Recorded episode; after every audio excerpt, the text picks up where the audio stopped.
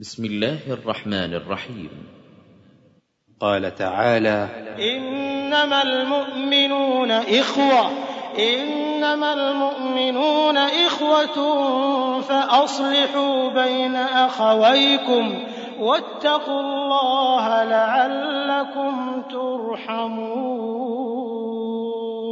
قال رسول الله صلى الله عليه وسلم مثل المؤمنين في توادهم وتراحمهم كمثل الجسد إذا اشتكى منه عضو تداعى له سائر الجسد بالحمى والسهر.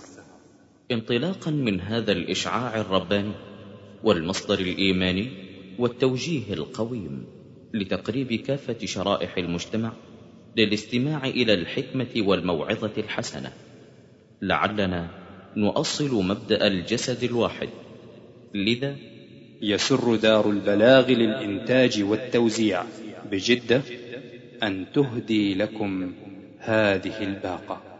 سائرين الله عز وجل أن يجعل هذا العمل في ميزان كل من شارك وأبدع وقدم خيرا للمسلمين. والله ولي التوفيق. والآن نترككم تستمعون إلى مادة هذا الشريط والتي هي بعنوان تعال نتعاتب للشيخ إبراهيم الدويش. إن الحمد لله نحمده ونستعينه ونستغفره ونعوذ بالله من شرور أنفسنا ومن سيئات أعمالنا. من يهده الله فلا مضل له ومن يضلل فلا هادي له. وأشهد أن لا إله إلا الله وحده لا شريك له وأشهد أن محمدا عبده ورسوله صلى الله عليه وعلى آله وأصحابه وسلم تسليما كثيرا. أما بعد أحبتي في الله فأهلا وسهلا بأهل هذه البلدة الصالح أهلها. ولا نعلم والله عنكم إلا خيرا. وقد ملكتم قلوبنا بحسن أخلاقكم وسخاء أنفسكم وطيب قلوبكم. هذه ظواهركم والله تعالى يتولى السرائر. أيها الأحبة في ليلة الجمعة من الشهر السابع لعام ألف وأربعمائة وأربعة عشر للهجرة وفي مدينة المذنب في جامع الجمل. نستمع وإياكم إلى هذه المحاضرة والتي هي بعنوان تعالى نتعاتب. وكما سمعت من الإخوة كثير يسأل عن هذا العنوان. وماذا نقصد بالتعاتب؟ وبارك الله فيكم وجزاكم عني خيرا عندما أجبتم دعوتي بقولي تعال وها أنا أرى وجوها منيرة طيبة أسأل الله أن يجمعني وإياها في جنات النعيم. آه الموضوع ينقسم إلى قسمين اثنين. أما القسم الأول فهو العتاب معناه وشرعيته وشروطه وأسبابه. وسيكون على سبيل الاختصار والإيجاز. حتى يتبين أولئك الذين يستفسرون عن معنى العتاب وماذا أقصد بهذا الموضوع. والموضوع الثاني هو المقصود في هذه المحاضرة وهو عبارة عن صور ومواقف لحوارات بيني وبين صاحب لي وستعلمونها إن شاء الله. أما العتاب معناه فالعتاب والمعاتبة إذا ذكر كل واحد منهما صاحبه ما فرط منه إليه من الإساءة. وقال الخليل العتاب مخاطبة إدلال ومذاكرة وحل. والاستعتاب طلبك إلى المسيء الرجوع عن إساءته. والتعتب والمعاتبة والعتاب كل ذلك مخاطبة الأخلاء بعضهم بعضا طالبين حسن مراجعتهم ومذاكرة ما كرهوه.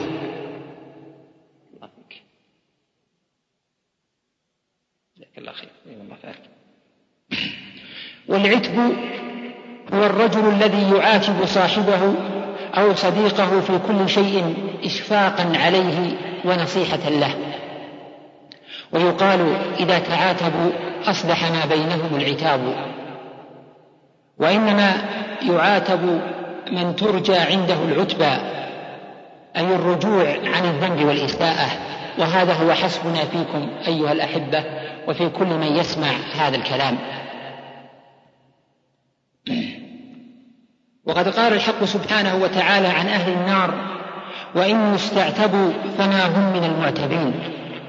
وإن يستعتبوا فما هم من المعتبين. وقد ورد هذا اللفظ العتاب بتصاريفه في القرآن في أكثر من آية. ورد في هذه الآية في سورة فصلت وكرر فيها أيضا وورد في سورة النحل والروم والجاثية. وقد قال ابن كثير عن هذه الآية وإن يستعتبوا فما هم من المعتبين قال وإن طلبوا أن يستعتبوا ويبدوا والآية تتكلم عن أهل النار. وإن طلبوا أن يستعتبوا ويبدوا أعذارا فما لهم أعذار ولا تقال لهم عثرات والعياذ بالله. وقال البخاري في صحيحه في كتاب الأدب باب من لم يواجه الناس بالعتاب. باب من لم يواجه الناس بالعتاب. أي حياء منهم ثم ذكر بعد ذلك حديث عائشة رضي الله تعالى عنها أنها قالت صنع النبي صلى الله عليه وسلم شيئا فرخص فيه فتنزه عنه قوم فبلغ ذلك النبي صلى الله عليه وسلم فخطب فحمد الله ثم قال انظر العتاب ثم قال ما بال أقوام ما بال أقوام يتنزهون عن الشيء أصنعه؟ فوالله إني لأعلمهم بالله وأشدهم له خشية. وأشدهم له خشية. وكان من عادة رسول الله صلى الله عليه وآله وسلم إذا أراد أن يعاتب بعض أصحابه قال ما بال أقوام يفعلون كذا وكذا وأيضا أخرج البخاري في كتاب الأدب باب ما ينهى عن السباب واللعن من حديث أنس رضي الله تعالى عنه قال لم يكن رسول الله صلى الله عليه وآله وسلم سبابا ولا لعانا ولا فحاشا وكان يقول عند المعاتبة إذا المعاتبة واردة هنا منه صلى الله عليه وآله وسلم. وكان يقول عند المعاتبة وفي لفظ عند المعتبة ما له ترب جبينه ما له ترب جبينه.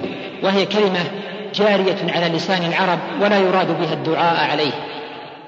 وأخرج البخاري أيضا في كتاب التيمم من حديث عائشة رضي الله عنها أنها قالت في قصة نزول آية التيمم قالت خرجنا مع رسول الله صلى الله عليه وسلم في بعض أسفاره حتى إذا كنا بالبيداء أو بذات الجيش انقطع عقد لي فأقام رسول الله صلى الله عليه وسلم على التماسه وأقام الناس معه وليسوا على ماء فأتى الناس إلى أبي بكر الصديق أي أبوها فأتى الناس إلى أبي بكر الصديق فقال فقالوا ألا ترى ما صنعت عائشة؟ أقامت برسول الله صلى الله عليه وسلم والناس وليسوا على ماء وليس معهم ماء. فجاء أبو بكر ورسول الله صلى الله ع... وجاء فجاء أبو بكر ورسول الله صلى الله عليه وسلم واضع رأسه على فخذي قد نام تقول عائشة. فقال أي أبو بكر فقال حبست رسول الله؟ يقصد عائشة حبست رسول الله صلى الله عليه وسلم والناس وليسوا على ماء وليس معهم ماء فقالت عائشة فعاتبني أبو بكر. فعاتبني أبو بكر وقال ما شاء الله أن يقول وجعل يطعنني بيده في خاصرتي فلا يمنعني من التحرك إلا, مك إلا مكان رسول الله صلى الله عليه وسلم على فخذي. فقام رسول الله صلى الله عليه وسلم حين أصبح على غير ماء فأنزل الله آية التيمم فتيمموا فقال أسيد بن فقال أسيد بن الحضير ما هي بأول بركاتكم يا آل أبي بكر؟ قالت فبعثنا البعير الذي كنت عليه فأصبنا العقد تحته. والشاهد من الحديث قول عائشة رضي الله تعالى عنها فعاتبني أبو بكر وقال ما شاء إذا فالعتاب وارد في القرآن والسنة. أما شروط العتاب فمن أهمها أولا عدم إكثار العتاب. عدم إكثار العتاب. فلا تعتب على أخيك بكل كبيرة وصغيرة. قال موسى بن جعفر من لك بأخيك كله من لك بأخيك كله لا تستقصي عليه فتبقى بلا أخ. وقال أسماء بن خارجة الإكثار من العتاب داعية إلى الملال. الإكثار من العتاب داعية إلى الملال. خذ من صديقك ما خذ من صديقك ما صفى. لك لا تكن جم المعائب. إن الكثير عتابه الإخوان ليس لهم بصاحب. وإذا كنت في كل الأمور معاتبا صديقك لن تلقى الذي لا تعاتبه. وذكر الأصبهاني في كتابه الزهرة الباب السابع عشر فقال من عاتب على كل ذنب أخاه فخليق أن يمله ويقلاه. والناس ليسوا على قلب رجل واحد فمنهم سريع الفيئة عند العتاب ومنهم من تغلغله فلا يرعاك. فالإقلال والإكثار أي من العتاب مختلف باختلاف الأشخاص والأحوال. أقلل عتاب من استربت بوده. أقلل عتاب من استربت بوده. ليست تنال مودة بقتال. الشرط الثاني الإنصاف. فعند العتاب لا بد أن تذكر محاسن أخيك وتشير إلى فضائله وفي ذلك فوائد أي في ذكر المحاسن والإشارة إلى الفضائل فوائد كثيرة. من هذه الفوائد أولا أن ذكر المحاسن والفضائل هو مدخل لتقبل العتاب وتطييب لنفس صاحبك بما هو فيها. وأمر أو فائدة أخرى أن من الظلم أن تذكر المساوئ والأخطاء وتوجع قلب أخيك بتكرارها عليه ولا تشير إلى فضائله ومحاسنه. ولا شك أن هذا ظلم للعباد أن تنقل عنهم شرهم وتخفي خيرهم. وهذا إن دل على شيء فإنما يدل على سوء الطوية نحو المسلمين وعدم حبهم وإنصافهم. فليس من العدل أن يسرد الجرح والثلب وبيان المساوئ ويسكت عن التوثيق وبيان المحاسن فالإنسان يؤخذ بحسناته وسيئاته ولا شيء مثل الورع والسكوت عن الناس. والفائدة الثالثة من ذكر المحاسن ونشر الفضائل ليس شرط أو ليس من شرط من شرط الله سبحانه وتعالى أن يكونوا أو أن يكون أولياء الله المتقين ألا يكونوا مخطئين. فكل بني آدم خطاء وخير الخطائين التوابون. والخطأ في بعض الأشياء خطأ مغفورا بل ليس من شرطهم أي من شرط المتقين ترك آه، ترك الصغائر مطلقا وأيضا ليس من شرطهم ترك الكبائر أو الكفر الذي تعقبه التوبة. وهذا ما ذكره الذهبي في الميزان في ميزان الاعتدال وقال أيضا بأنه ليس من شرط الثقة أن يكون معصوما من الخطأ والخطايا. فالكامل إذن الذي ليس فيه شيء عزيز ونادر الوجود. ومن, ومن لطيف ما ذكر ابن الأثير رحمه الله تعالى أنه قال إنما السيد من عدت سقطاته. إنما السيد من عدت سقطاته وأخذت غلطاته فهي الدنيا لا يكمل فيها شيء. والشرط الثالث والأخير من الشروط المهمة للعتاب هو سلامة المقصد. سلامة المقصد أن يكون القصد من العتاب مقصدا شريفا. لأجل النصح والتوجيه وليس لتتبع الزلات والسقطات. فإن بعض من يعاتب يعاتب صاحبه من أجل أن يعد عليه سقطاته وزلاته. وبعض الناس يفعل ذلك تشفيا وانتقاما للنفس والعياذ بالله. وهنا إذا حصل ذلك يخرج العتاب عن معناه الصحيح. ويصبح هذا العتاب هو الشرارة الأولى للعداوة والبغضاء وهو الذي عبر عنه الشاعر بقوله فدع العتاب فرب شر فدع العتاب فرب شر هاج أوله العتاب. اللهم أخرجنا من سجن الهوى إلى ساحة الهدى واهدنا إلى صراطك المستقيم. ثم لماذا العتاب؟ ما هو سبب العتاب؟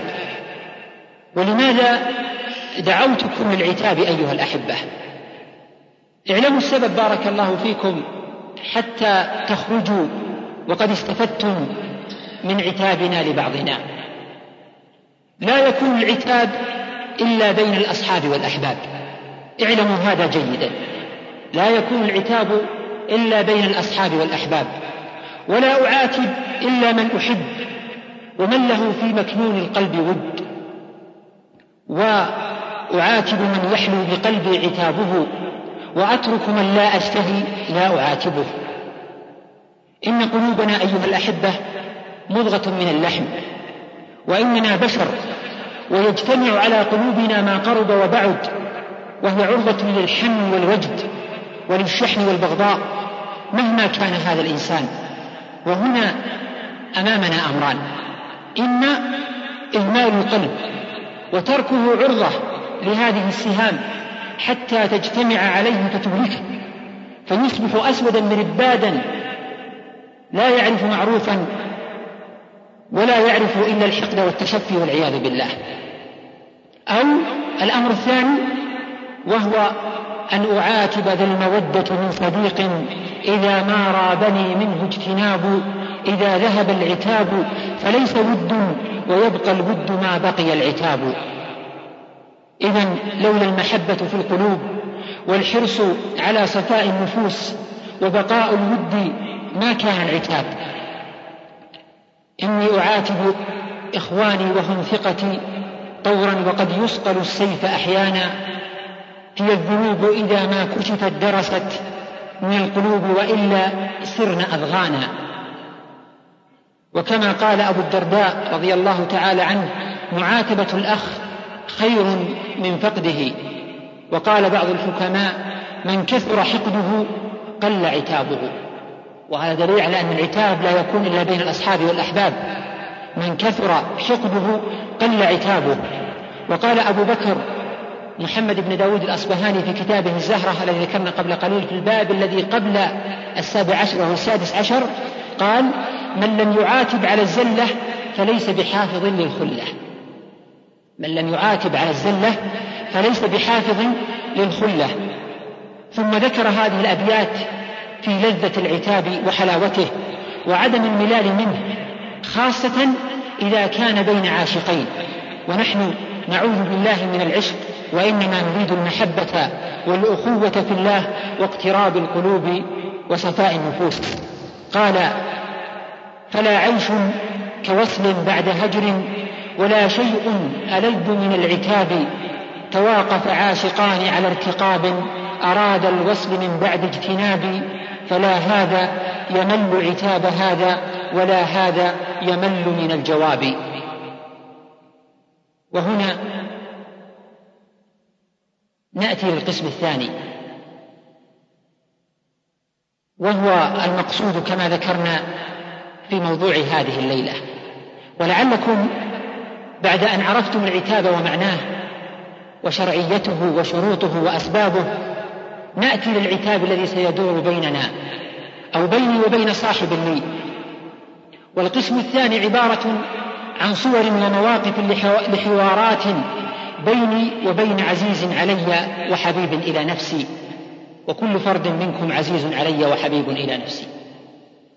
وعتاب هذه الليلة ليس لأي أحد فهو خاص خاص لفئة من رجالات هذه الأمة التي لا تعدم الخير ابدا ما دام فيها أمثال هؤلاء الرجال. إذا سيد منا خلا إذا سيد منا خلا قام سيد قاؤول لما قال الكرام فعول فعتاب اذا خاص لشباب الصحوة ورجالاتها خاص لشباب الصحوة ورجالاتها لأولئك الدعاة المخلصين الناصحين. ومهما كانت كلمات عتابي فهي لا شيء. لا شيء بجانب حسناتهم وخيراتهم. فلا أعلم والله عنهم فلا أعلم والله عنهم باب خير إلا وولجوه ولا باب شر إلا وجاهدوه. ولكن ويعلم الله إني أتقرب إليه بحبهم. ولا تلوموني بحبهم فقد تعلمت منهم الكثير. ولكن أنت عيني وليس من حق عيني. طبق أجفانها على الأقذاء فلا بد من التناصح والتعاتب إذن. وليس مثلي يا أخي الحبيب من يبدأ العتاب. فأنا الملوم وأنا المتهم فهو لي ولمن شاكلني, ولمن شاكلني من المقصرين. وأنت تسمع هذه الحوارات وتنتقل بين هذه الصور انتبه لأمور. الأمر الأول قد يتصور أو قد تتصور بعض النساء أنهن غير مقصودات بهذا الحديث. لا بل كلامي للصالحين والصالحات الذين نذروا أنفسهم للدعوة إلى الله وإبلاغ الكلمة من رجال أو نساء. والأمر الثاني انظر لنفسك وكن صادقا معها وأنت أعرف بنفسك فلربما كانت الصور كلها فيك أي التي سنذكر ولربما كان بعضها أو أحدها والاعتراف بالخطأ فضيلة وتشخيص المرض بداية العلاج. والأمر الثالث فإن لم يكن فيك شيء منها أي من هذه الصور وهذه الحوارات إن لم يكن شيء منها فيك فما أقل أن يكون لك صاحب عزيز وحبيب إلى قلبك وتعلم هذا من حاله فتوصله هذا العتاب وإن شاء الله برقة قلبه وسلامة صدره وحبه للخير سيجني الثمار إن شاء الله تعالى. ولا أظنك بحاجة إلى تعليق وإلى بيان مع كل سورة. فلا تنتظر هذا مني. ولكن كن فطنا وافهم المقصود رعاك الله. إذا فكل سامع لهذه الحوار لهذا الحوار أن يتصوره مع صاحبه وخليله. لكل سامع لهذا الحوار أن يتصوره مع صاحبه وخليله. وليختر مما ذكر من الملاحظات ما ناسب فإنها قد لا تجتمع في شخص وقد يكون فيك أو في صاحبك شيء منها وقد لا يكون وما أريد إلا الإصلاح ما استطعت وما توفيقي إلا بالله عليه توكلت وإليه أنيب. الصورة الأولى تتبع العثرات والسقطات. تعال نتعاتب. وأقول لك يا أخي الحبيب لماذا أصبحت تفرح بسقطاتي؟ وتتتبع عثراتي؟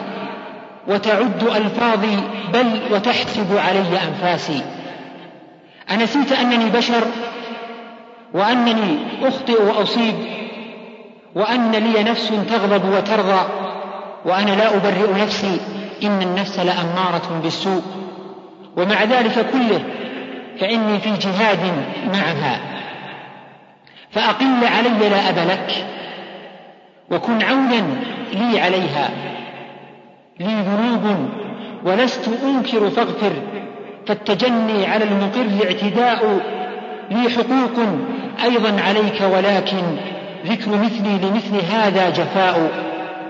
ولا ننسى أو ولا تنسى أنك أنا وأن وأنا أنت فأحب لي ما تحب لنفسك. أحب لي بارك الله فيك ما تحب لنفسك. وإذا شئت أن تدعى كريما مكرما حليما ظريفا ضاحكا فطنا حرا. إذا ما بدت من صاحب لك زلة فكن أنت محتالا لزلته عذرا. الصورة الثانية. سماعك لكلام الناس في أخي تعال نتعاتب. فعجيب أمرك. إنك أخي وصفيي وصديق عمري. فكم ذهبنا وجئنا وأكلنا وشربنا ونمنا وقمنا وضحكنا وحزنا فعرفتني وعرفتك. ثم فجأة إذا بك تسمع كلام الناس في فتردد ما يقولون. ولا خير في خل يخون خليله ويلقاه من بعد المودة بالجفا. وينكر عيشا قد تقادم عهده ويظهر سرا كان بالأمس قد خفى واسمع اسمع لابن الجوزي رحمه الله وهو يقول في كتابه صيد الخاطر فصل أين الخل الوفي؟ كان لنا أصدقاء وإخوان أعتد بهم فرأيت منهم من الجفاء وترك شروط الصداقة والأخوة عجائب. فأخذت أعتب والكلام ابن الجوزي فأخذت أعتب ثم انتبهت لنفسي فقلت وما ينفع العتاب؟ فإنهم إن صلحوا فللعتاب لا للصفاء إن صلحوا فللعتاب لا للصفاء فهممت بمقاطعتهم ثم تفكرت فرأيت ثم تفكرت فرأيت الناس بين معارف وأصدقاء في الظاهر وإخوة مباطنين فقلت لا تصلح مقاطعتهم إنما ينبغي أن ننقلهم من ديوان الأخوة إلى ديوان الصداقة الظاهرة إلى ديوان الصداقة الظاهرة. فإن لم يصلحوا لها نقلتهم إلى جملة المعارف وعاملتهم معاملة المعارف ومن الغلط أن تعاتبهم.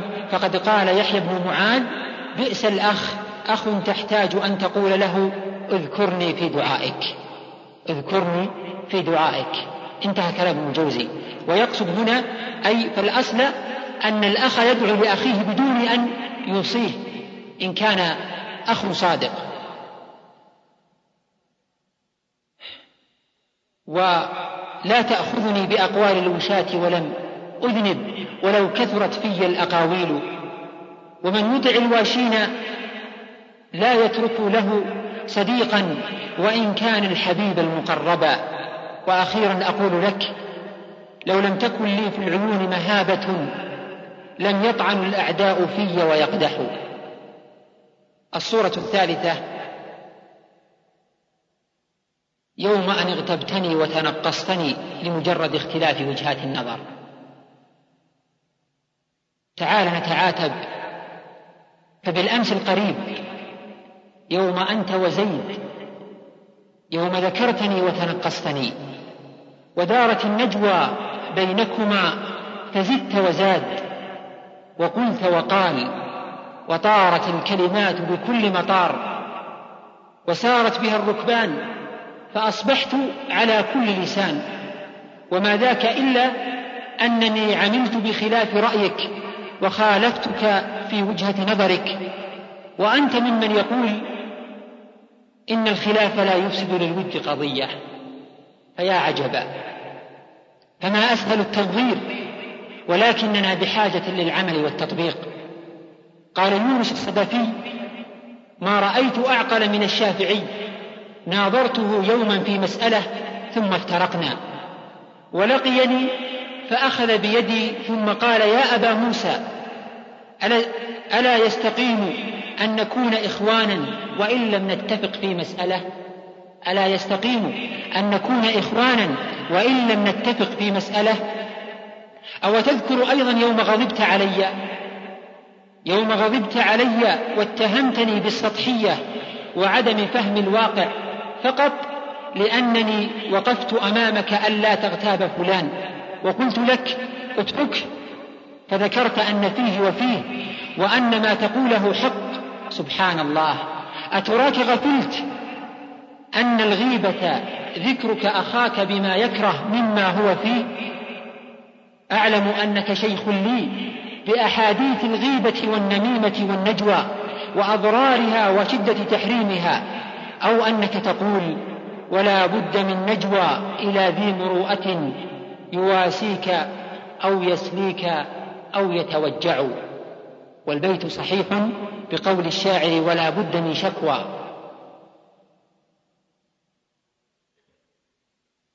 الصورة الرابعة ولعل الصور واضحة وكما ذكرت لا داعي للتعليق على كل صورة ولكن لكل إنسان ولكل إنسان أن يختار ما شاء من هذه الصور. إن اجتمعت وإن تفرقت. الصورة الرابعة نصحتك فغضبت وحقدت. نصحتك فغضبت وحقدت.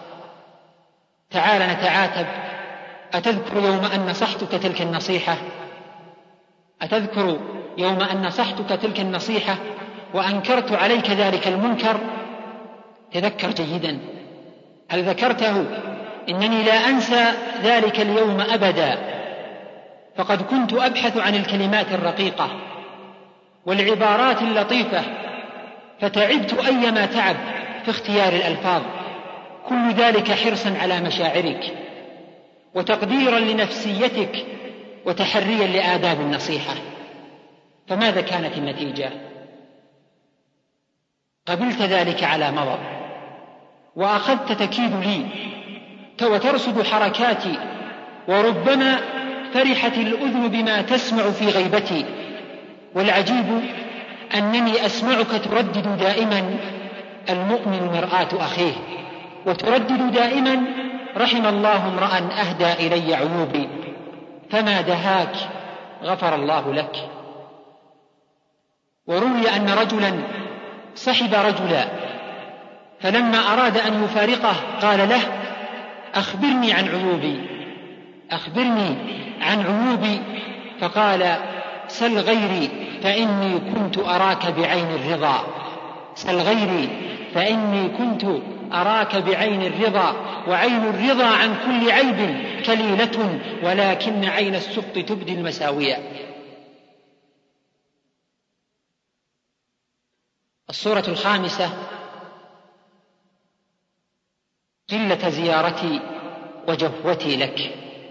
قلة زيارتي وجفوتي لك. أيها الصديق أيها الخل الوفي تعال نتعاتب. ولك الحق أن تعتب علي أن تعتب علي بجفوتي لك. وهجري إياك كما تقول. فتشكو قلة زيارتي ولكن لو كنت آتيك على نحو ما تستحق لأتيتك كل يوم. وأقول لك كما قال أحمد بن حنبل رحمه الله تعالى إن لي إخوانا لا ألقاهم إلا في كل سنة مرة. لا ألقاهم إلا في كل سنة مرة أنا أثق بمودتهم ممن ألقى كل يوم. وإن زرتنا فبفضلك. وإن زرناك فلفضلك فلك الفضل زائرا ومزورا. يا نسيم الروض في السحر ومثال الشمس والقمر إن من أسهرت مقلته لقرير العين بالسهر. فمثلك يعتذر لمثلي. وتعلم انشغالي في أمور لا تتسع معها أوقات الزيارة. قال أبو الحسن بن قريش حضرت إبراهيم الحربي وجاءه يوسف القاضي ومعه ابنه أبو عمرو أو أبو عمر فقال له يا أبا إسحاق لو جئناك على مقدار واجب حقك لكانت أوقاتنا كلها عندك لكانت أوقاتنا كلها عندك.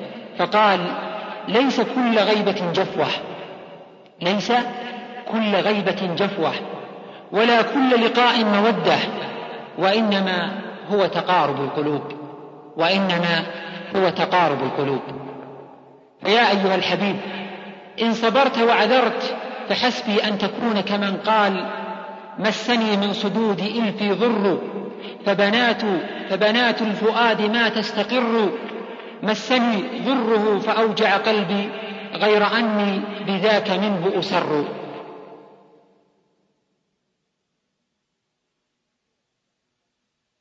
الصورة السادسة إساءة الظن بالآخرين. أخي وعزيزي تعال نتعاتب. فلا ينبغي لك أن تسيء الظن بالآخرين.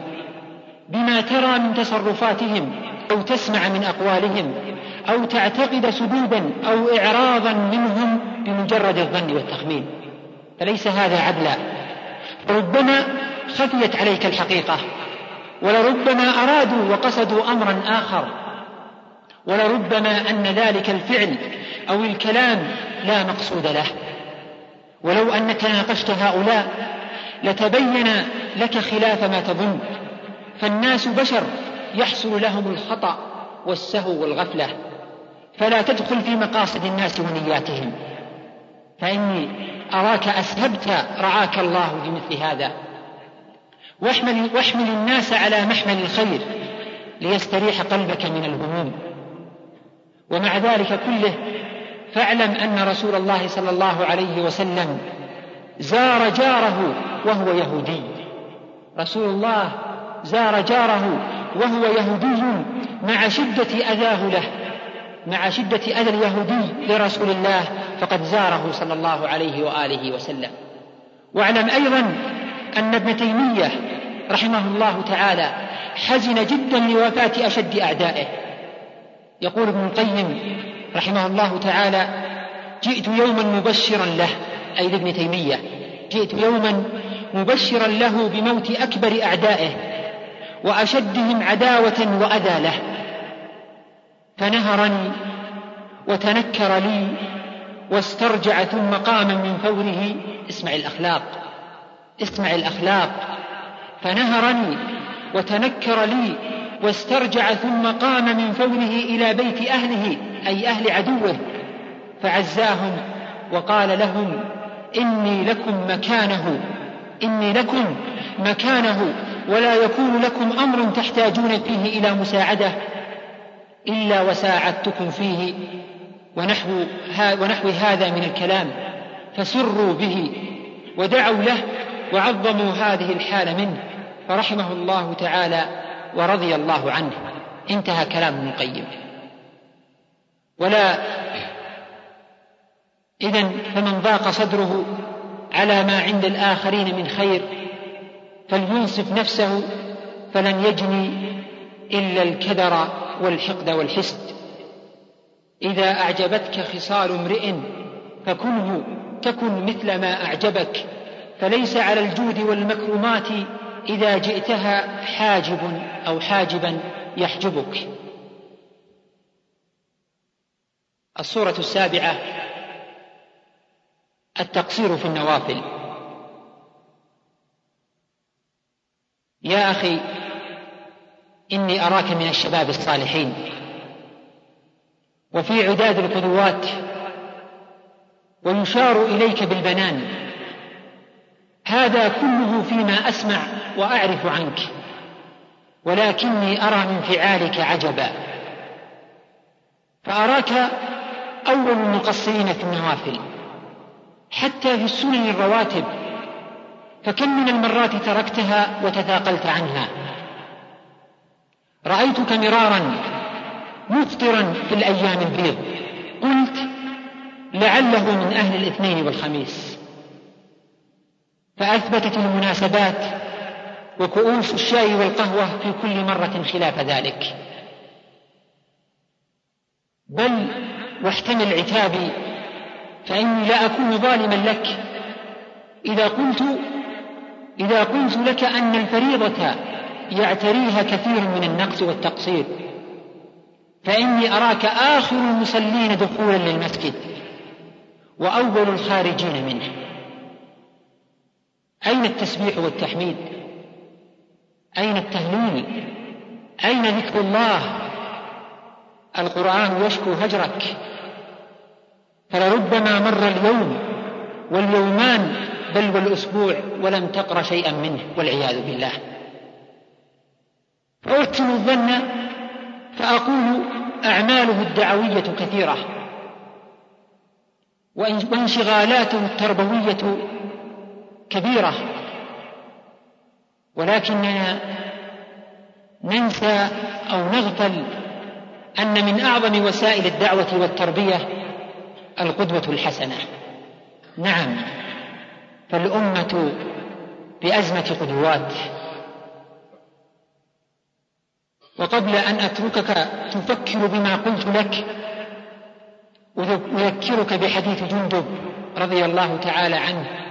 أن رسول الله صلى الله عليه وسلم قال مثل الذي يعلم الناس الخير مثل الذي يعلم الناس الخير وينسى نفسه كمثل السراج يضيء للناس ويحرق نفسه. رواه الطبراني في الكبير وإسناده حسن إن شاء الله تعالى.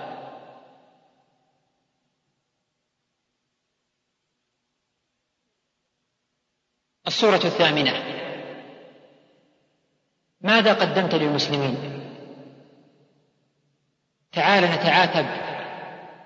فأقول لك كم من المرات سمعتك تتألم لأحوال المسلمين؟ كم من المرات سمعتك تتألم لأحوال المسلمين؟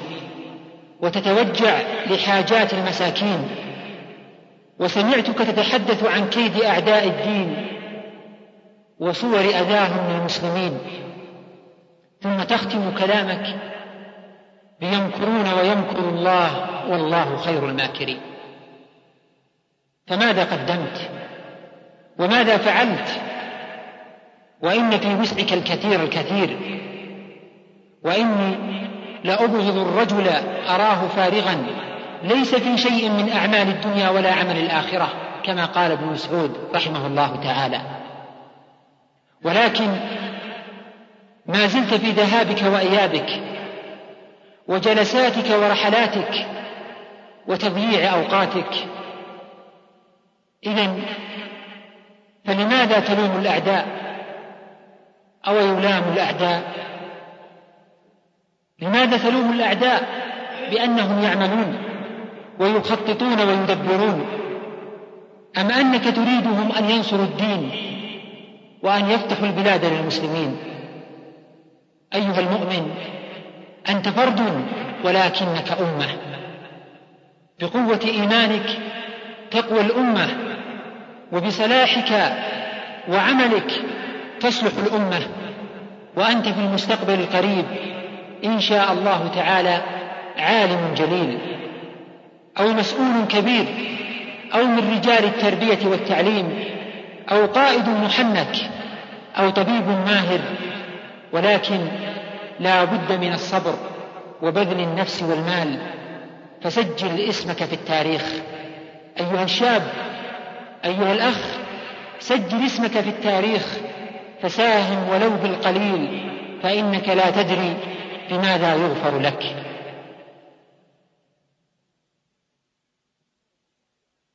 الصورة التاسعة ثبات الشخصية.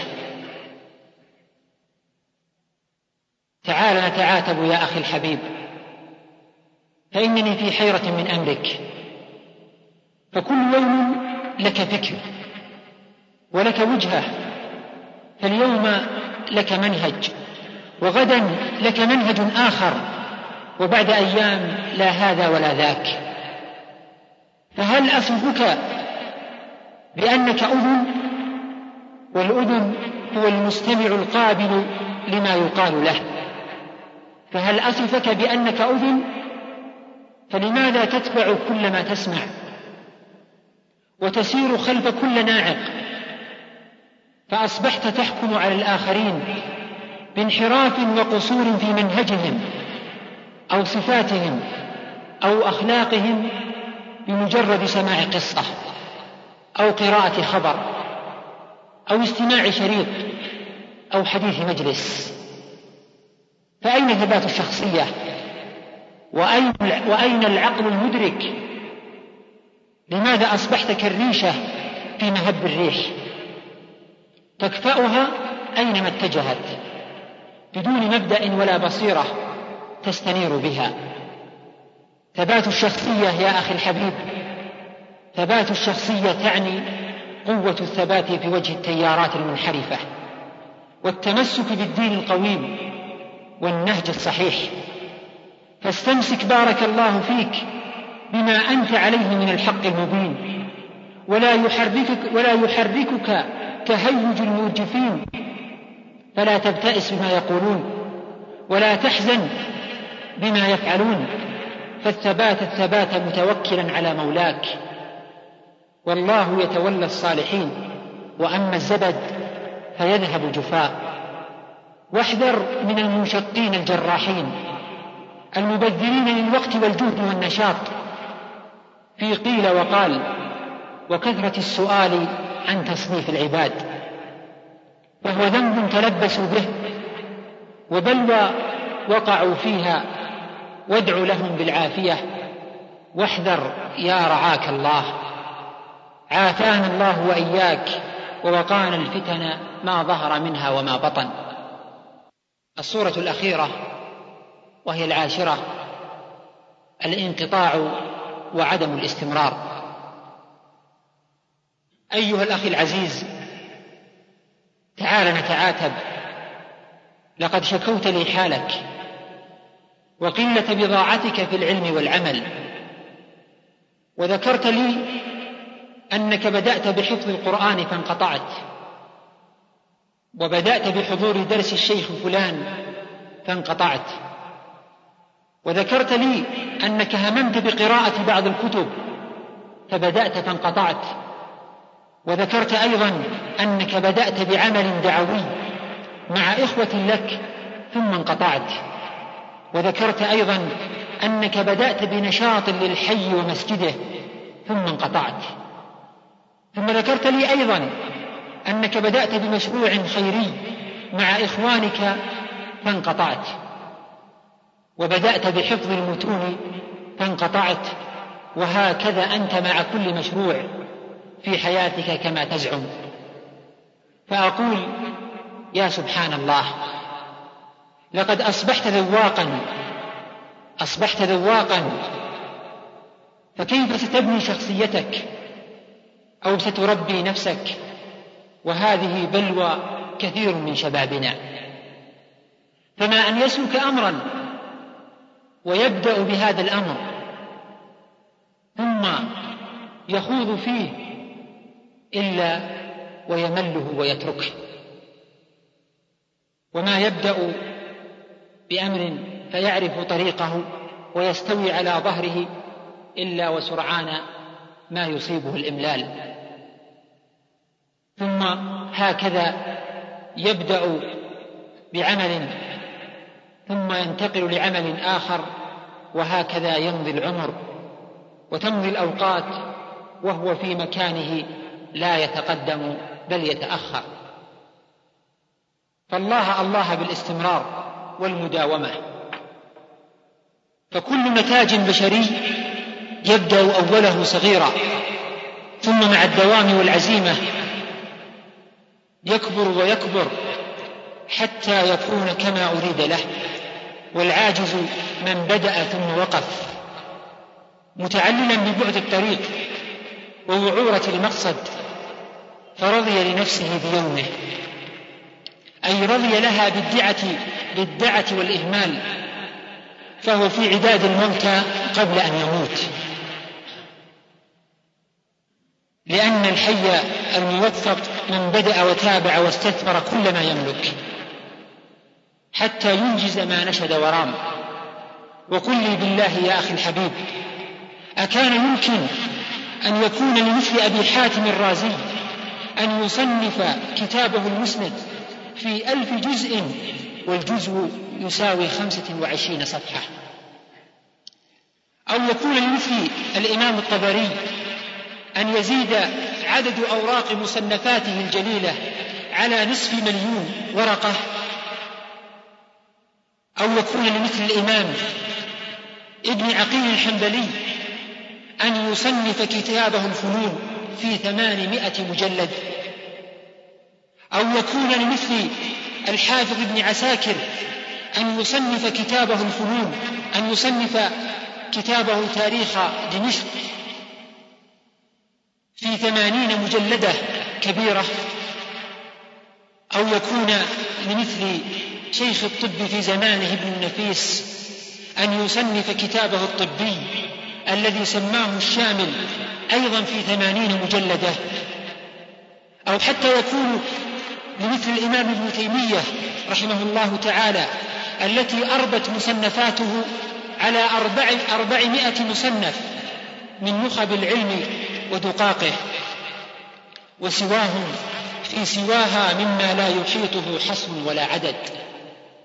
لولا العزيمة الماضية والهمة العالية ومتابعة العمل ودوام العطاء ورصف المسألة بجوار المسألة وتقييد الخاطرة تلو الخاطرة ووضع النظير مع النظير وهكذا مع محاسبة للنفس على دقائق العمر وثوانيه متوجا ذلك كله بصدق النية وصدق التوكل لما كانت هذه هي ثمرته. إذا فخاطب نفسك يا أخي الحبيب واقض على هذه المشكلة وقل لها ذريني أنا ما لا ينال من العلا فالصعب في الصعب والسهل في السهل تريدين إدراك المعالي رخيصة ولا بد دون الشهد من إبر النحل.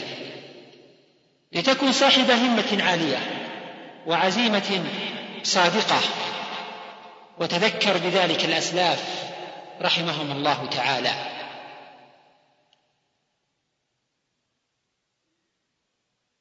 وما أصدق الشاعر الأديب بهاء الدين بن النحاس الحلبي في قوله اليوم شيء وغدا مثله. من نخب العلم التي تلتقط. يحصل المرء بها حكمة وإنما السيل اجتماع النقط. إن العمل مطلوب والهمة مرجوة والمتابعة والمداومة شرط لنجاح العمل. وصدق رسول الله صلى الله عليه وآله وسلم حين قال عليكم من الأعمال ما تطيقون. فإن الله لا يمل حتى تملوا. وإن أحب الأعمال إلى الله ما دوم عليه وإن قل. أخرجه البخاري ومسلم. إن أحب الأعمال إلى الله إن أحب الأعمال إلى الله ما دوم عليه وإن قل. وذكر ابن حبان في صحيحه من حديث عائشة رضي الله تعالى عنها أنها قالت كان عمله صلى الله عليه وآله وسلم ديمة أي دائم مستمر غير منقطع. وكما يقال قليل دائم خير من كثير منقطع. فهل وجدت لهذا الأمر ولهذا الانقطاع حلا رعاك الله وبارك فيك حتى نكسب شخصا ونكسب داعية بوقته وعلمه وعمله. وفي الخاتمة وأخيرا أعتذر إليك يا أخي الحبيب فقد أثقلت عليك وأكثرت العتاب. ولكن ولكن إكثاري بجانب عفوك وحلمك قليل. ولكن سبقت الخلة فزالت الكلفة وقد كان السلف رضوان الله تعالى عليهم إذا غضبوا غفروا وصفحوا طلبا لفضيلة العفو وكظم الغيظ. من لي بإنسان إذا ما أغضبته وجهلت كان الحليم رد جوابه؟ من لي بإنسان إذا ما أغضبته وجهلت كان الحلم رد جوابه؟ وإذا طربت إلى الحديث شربت وإذا طربت إلى الحديث شربت من أخلاقه وسكرت من آدابه وتراه يصغي للحديث بقلبه ويسمعه ولو أنه أدرى به. فأنا أعلم أنكم أدرى بمثل ما قلت وأن ما عندكم خير مما عندي ولكنه العتاب الذي يكون بين الأحباب والأصحاب. خلجات قلب وهمسات صدر أحببت أن أبثها لإخواني. ولما انتهى العتاب بيني وبين صاحبي واتجهت إلى الباب عمد صاحبي إلى العناق. وأكثر من البكاء والانتحاب وقتنا وثالثنا عبرة فيشكو إلي وأشكو إليه. وولى, وولى يخوض دموعا جرينا من مقلتي ومن مقلتيه ويستودع الله ما في يدي وأستودع الله ما في يديه. اللهم اهدنا لأحسن الأقوال والأفعال لا يهدي لأحسنها إلا أنت. وارزقنا صلاح الظاهر والباطن وصدق النية وحسن الخاتمة. وسبحانك اللهم وبحمدك نشهد أن لا إله إلا أنت. نستغفرك ونتوب إليك. هذه مجموعة من الأسئلة وبعض الاقتراحات من بعض الإخوة وبعضهم يقول لو أرسلت رسالة عتاب ومجاملة أو رسالة عتاب إلى ذلك الشاب المجامل حتى على حساب دينه. ثم آخر يقول وما أجمل أن ترسل معاتبة إلى ذلك الشاب الذي جاء مع الصالحين الذي إن جاء مع الصالحين فهو صالح وإن جاء وإن جلس مع المنحرفين فهو منحرف. ولا شك أن هذه الرسائل وأن مثل هؤلاء آه، يجب أن يوجه إليهم مثل هذه الرسائل. ولكني أقول لهؤلاء الإخوة الذين اقترحوا ووجهوا مثل هذه الأسئلة أنت سمعت بارك الله فيك مثل هذه الرسائل القصيرة. وأنا ما ذكرتها من أجل أن تسمعها فقط وإنما ذكرتها من أجل أن تسمعها وتستفيد منها عملا في حياتك ثم أن تسمعها لإخوانك. ثم أقول أيضا ذكرت مثل هذا الدرس من أجل أن يتولى كل شخص منا معاتبة أخيه الذي يحبه ويجله ويعزه. فإن هذا لا بد أن يكون. وكما ذكرنا إن لم تكن المعاتبة بين الإخوة وبين الأحباب فإنها ستجتمع الشحناء والبغضاء والعياذ بالله على القلب واحدة تلو الأخرى حتى نجد أن القلب كما ذكرنا أصبح أسودا مربادا لا يعرف إلا الحقد والعياذ بالله. فلذلك نداء أوجهه إلى جميع الإخوة كبارا كانوا أو صغارا رجالا كانوا أو نساء أن نتولى مثل هذا الأمر بيننا. ولا أفضل من المصارحة والمجالسة وبث, وبث الهموم والعتاب المثمر الجاد. وليس عتاب المحبين والعاشقين. نسأل الله يحفظنا وإياكم وإنما ذلك العتاب المثمر الجاد الذي يدفعنا إلى العمل وإلى النشاط لأمتنا ولأنفسنا.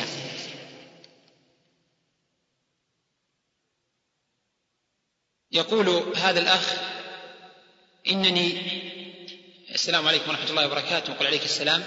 إني أحبك في الله أحبك الله الذي أحببتنا من أجله وجمعنا الله وإياك والحاضرين في جنات النعيم. يقول إنني ممن اتصف بكثير من هذه الأخطاء وخاصة الأخيرة. وأقول قبل أن أكمل السؤال بارك الله فيك ورعاك وحفظك فإن الاعتراف بالحق فضيلة. ويا ليتنا يا أحبة. كل منا يخرج من هذا المكان الطاهر الطيب وهو يقول في من الخصال التي ذكرت كذا وكذا إن لم يكن في كلها. ثم يحاول علاجها والاستفادة منها. كلنا يحب أن يكون محبوبا عند الآخرين وأن يكون حسن الأخلاق. كلنا يريد ذلك. وكيف الوصول والسبيل لهذا؟ إن, إن الوصول لمثل هذا بمحاسبة النفس ومعرفة الأخطاء. وقيل للقمان الحكيم قيل له كيف تعلمت الحكمة؟ قال تعلمت الحكمة من الجهلاء. سبحان الله. كيف؟ قال كنت أنظر إلى عيوبهم وأخطائهم فأتجنبها. فأتجنبها. فنقول انظر لأخطائك وعيوبك فحاول أن تتجنبها ثم انظر أيضا لأخطاء الناس وعيوبهم ثم حاول قبل أن تنتقدهم على هذه الأخطاء أن تتجنبها. وهكذا يكون العاقل ويكون اللبيب وكل نفس بما كسبت رهينة.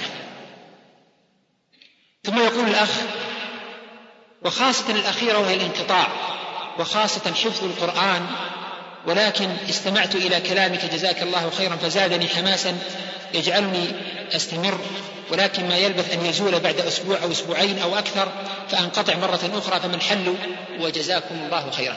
أقول هذه المشكلة وهي قضية الانقطاع. يصلح أن تكون عنوان لمحاضرة أخرى مستقلة. ولا أخفيكم سرا فقد وضعت لها كثيرا من النقاط ولعلكم تسمعونها قريبا إن شاء الله. لأنها بلوى كما ذكرت عمت على كثير من شبابنا ورجالاتنا وللأسف. أو تدرون ما السبب؟ الأسباب كثيرة.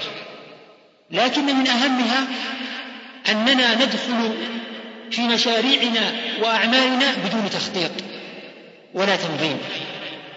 اجتهاد وحماس والحماس سرعان ما يخبو كاحتراق سعفة النخلة.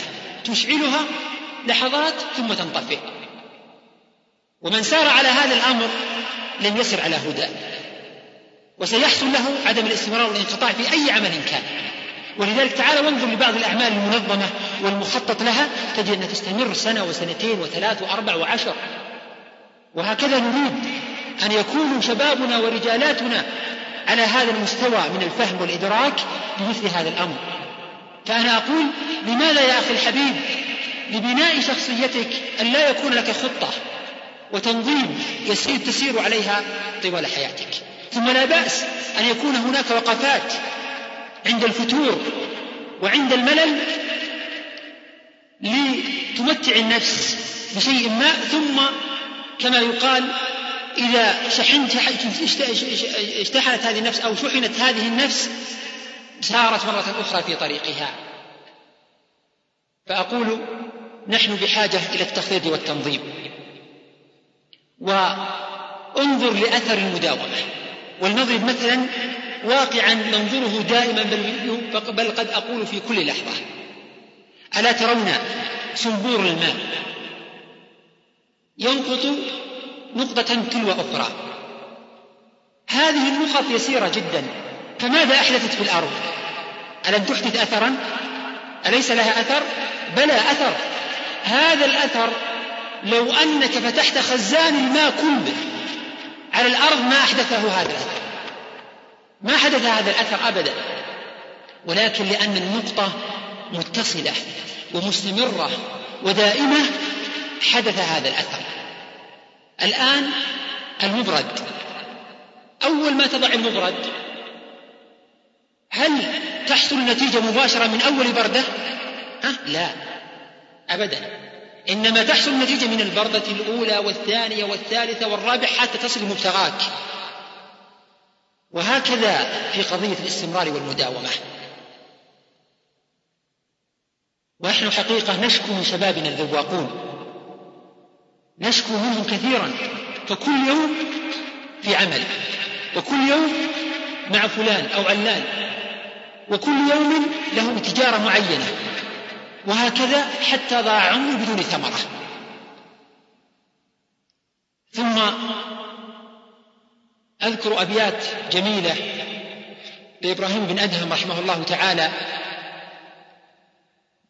يقول فيها ويحث على قضية الهمة والحماس وأن يكون الإنسان مثمرا في أعماله ونتائجه فيقول رحمه الله إذا ما مات ذو علم وتقوى فقد ثلمت من الإسلام ثلمة عدوا معي الأول الآن.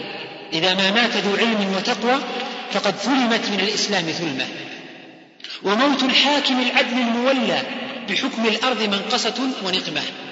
وموت فتى كثير الجود محل. فإن بقاءه خصب ونعمة.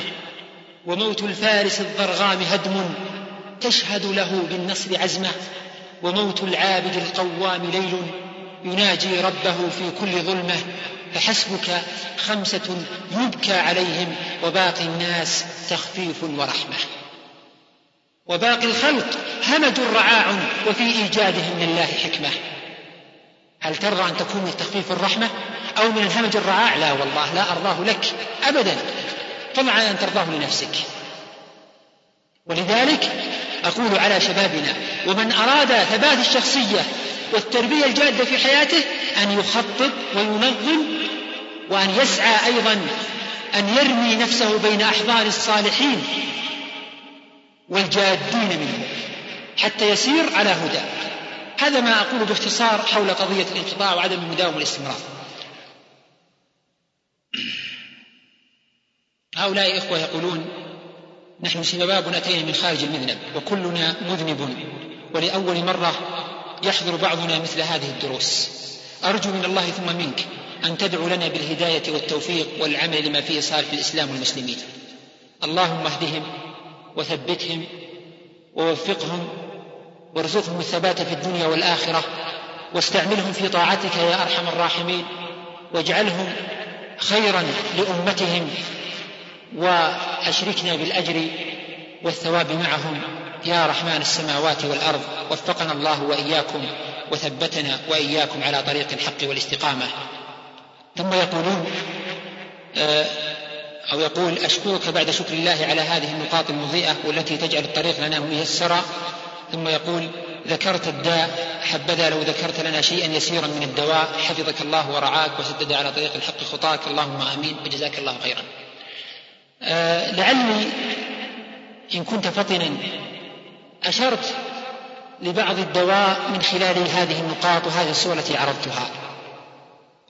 والحمد لله أن المادة مسجلة وأنا لا اخفيكم سرا أنني قد اهتممت بالموضوع ليس فقط من أجل المحاضرة وإنما أيضا من أجل تسجيلها والاهتمام بها لأنني أشعر أن كثيرا منا بحاجة لمثل هذه النقاط ولذلك كانت هذه السور قصيرة وأعلم يقينا أن كثيرا منا قد تمر الكلمات سريعة في مخيلته فلا يدرك أن يقف ويفكر فيها جيدا.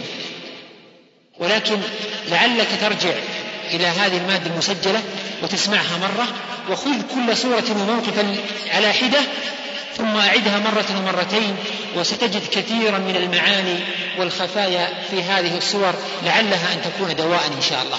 ولكن أقول لهؤلاء الإخوة ما دمتم في بداية الطريق أقول لكم أهم أسباب الصلاح والهداية أهمها هي أن ترمي, أن ترمي نفسك بأحضان الصالحين.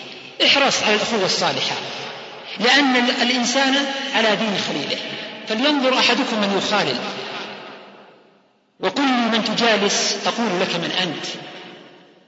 فلذلك أوصي هؤلاء ونفسي وإخواني جميعا بالحرص على الجليس الصالح. الطيب الذي إذا نصحت أو إذا أخطأت رعاك ونصحك وإذا وفقت آه، سددك وأعانك.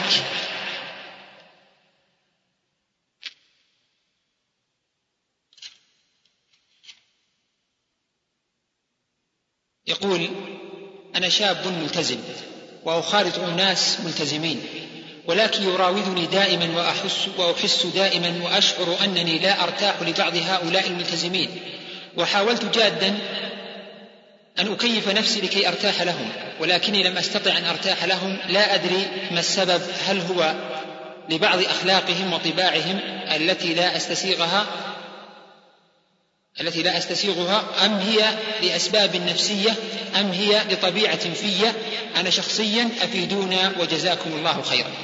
نقول أحسنت أيضا على سؤالك. ويبدو أن الصور أثرت تأثيرا طيبا في كثير من الإخوة وهذا إن شاء الله ما نرجوه. لأنه عرض السؤال ثم لم يتهم أناس معينين في سؤاله بل قال ربما هم وقال ربما لطباعي وربما لنفسي وربما أكون السبب أنا شخصيا إلى غيره وهذا أمر طيب أن حقيقة الإنسان يعترف وينظر لنفسه أنه قد يكون مقصر وقد يكون هو السبب.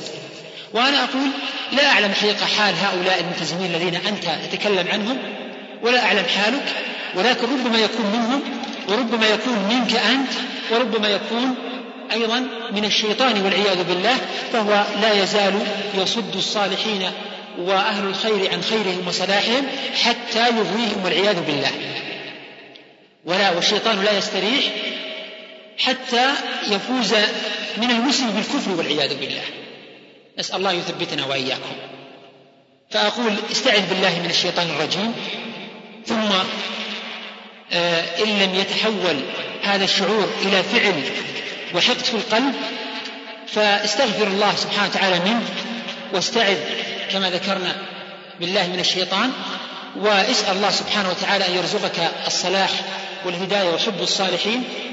وأحيلك وقد نسيت أن أذكر لكم ذلك الأمر أن هذا الدرس وهذه المحاضرة هي حلقة ثانية من حلقات تسمى بالإصلاح على طريق الصحوة. الإصلاح على طريق الصحوة. وقد كانت الأولى بعنوان سلامة الصدر مطلب. سلامة الصدر مطلب. وألقيت بمدينة الزلفي قبل فترة. فأنصحك بالرجوع إليها. بل أنصح الحقيقة الجميع بالنظر واستماع مثل هذا الموضوع لأننا كلنا يا أحبة بحاجة لسلامة الصدر. فنحن بطبعنا بشر. وكما ذكرنا يجتمع على قلوبنا أشياء كثيرة. فقد نبغض ونحب. وقد نحقد والعياذ بالله وقد يصل الحقد إلى الفعل والهم بإيذاء الآخرين نسأل الله العافية. فأقول ارجع لمثل هذا الدرس لعله إن شاء الله ينفعك كثيرا في مثل هذا الأمر. وأيضا للدرس أو لهذه الحلقة حلقة ثالثة ستكون إن شاء الله في نهاية الشهر مدينة الدوادمي وسيكون عنوانها السر العجيب. يقول أيهم أفضل حضور المحاضرات أو الدروس أو قراءة القرآن في المنزل؟ نقول كلا الأمرين فاضل فنحن نريد منك هذا وذاك والموازنة وهنا تأتي قضية التخطيط والتنظيم. فلا نقول لك احضر المحاضرات والدروس العلمية فقط لأن هذا لا يكفي. ولا أقول لك اجلس في مكتبتك واقرأ الكتب وهذا لا يكفي. وإنما هذا وذاك. ومن كان شيخه كتابه كان خطأه أكثر من صوابه كما يقال.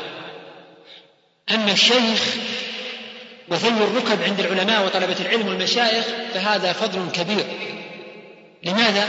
لأنك قبل أن تستفيد علما تستفيد خبرة وتجربة. مرت بهذا المتكلم الذي أمامك وجلس لك ثم هو أيضا يسر عليك يسر عليك السبيل في البحث والنظر في الكتب وإخراج دقائق العلم ومسائله وجمعها لك في لحظات.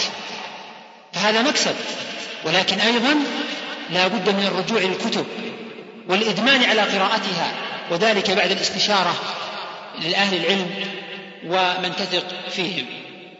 ثم يقول هل يجوز معاتبة الوالدين وكيف يتم ذلك؟